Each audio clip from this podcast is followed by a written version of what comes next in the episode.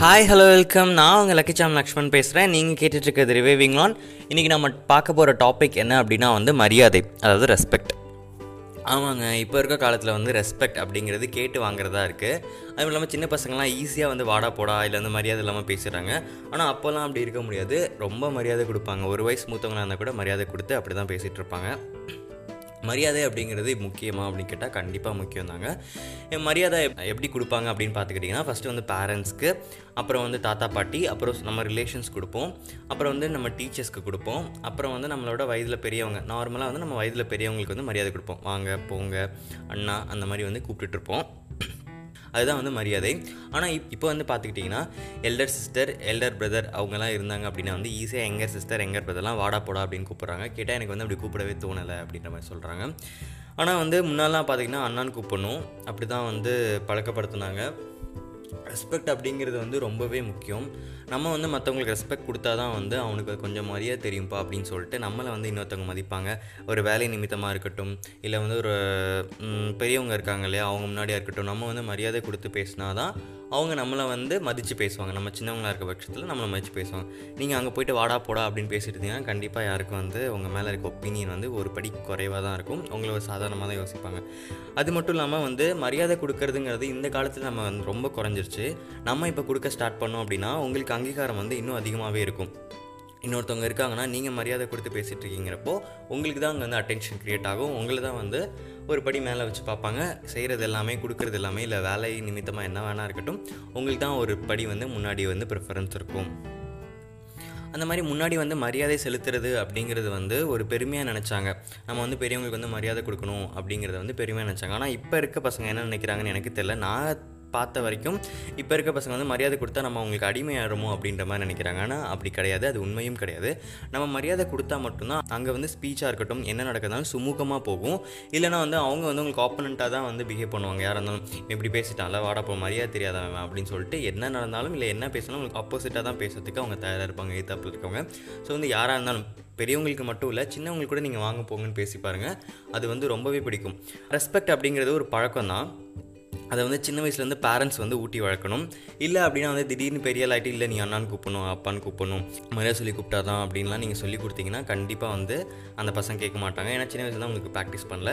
So நீங்கள் வளர்றப்பயே வந்து அவங்களுக்கு அதெல்லாம் சொல்லி கொடுத்து சொல்லி கொடுத்து வளர்த்தீங்கன்னா கண்டிப்பாக அவங்களுக்கு வந்து சுட்டு போட்டால் கூட மறுபடியும் அவங்க வாடா போடான்னு கூப்பிட்றதுக்கு வரவே மாட்டாங்க.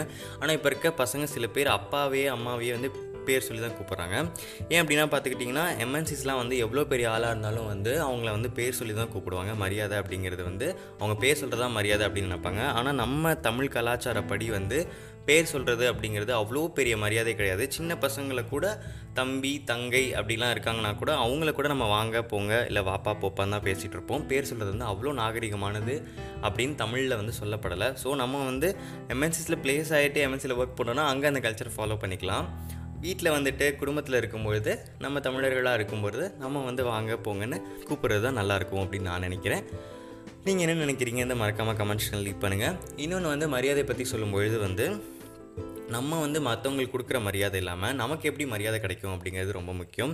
இப்போ வந்து ஃபார் எக்ஸாம்பிள் ஒரு ட்ரெஸ் எடுத்துப்போமே. இப்போ வந்து பெரிய ஆளுங்க இல்லை வந்து அறிஞர்கள் அவங்கெல்லாம் வந்து மேடைக்கு போகிறாங்க அப்படின்னா வந்து அவங்களுக்கு என்ன பண்ணுவாங்கன்னா மாலை போடுவாங்க சந்தன மாலை. சந்தன மாலை ஏன் போடுறாங்கன்னா சந்தனம் வந்து நம்ம முன்னாடி ஒரு பதிவு பார்த்துருக்கோம்.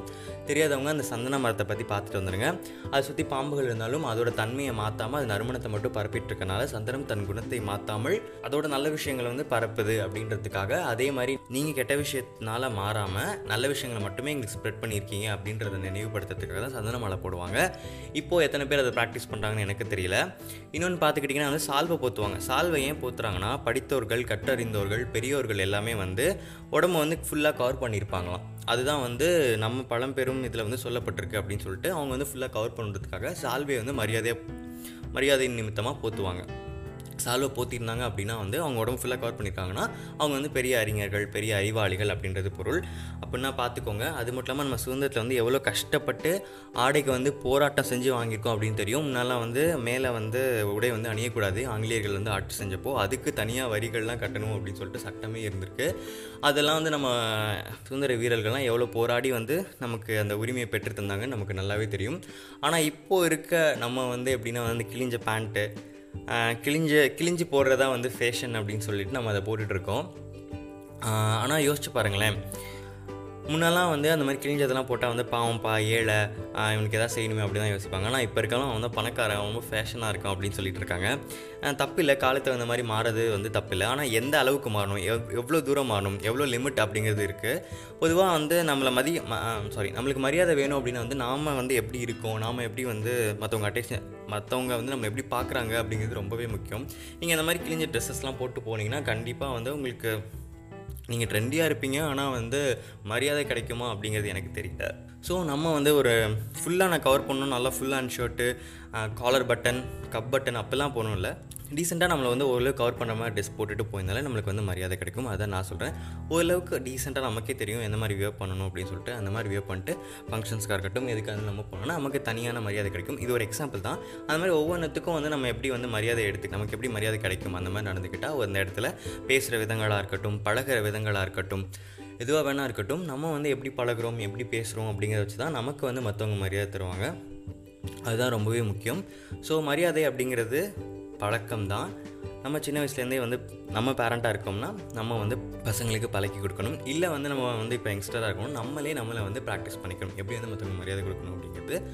ஸோ வந்து எத்தனை பேர் வந்து ப்ராக்டிஸ் பண்ண போகிறீங்க எத்தனை பேர் அவங்க குழந்தைங்களுக்கு வந்து மரியாதை சொல்லித்தர போகிறீங்க அப்படிங்கிறத மறக்காமல் கமெண்ட்ஸ்க்கு லீவ் பண்ணுங்கள் இன்னொரு நாள் இன்னும் நல்ல கதையோட இன்னொரு நாள் டாப்பிக்கோட நான் உங்களை சந்திக்கிறேன். Until then take care tata bye bye stay tuned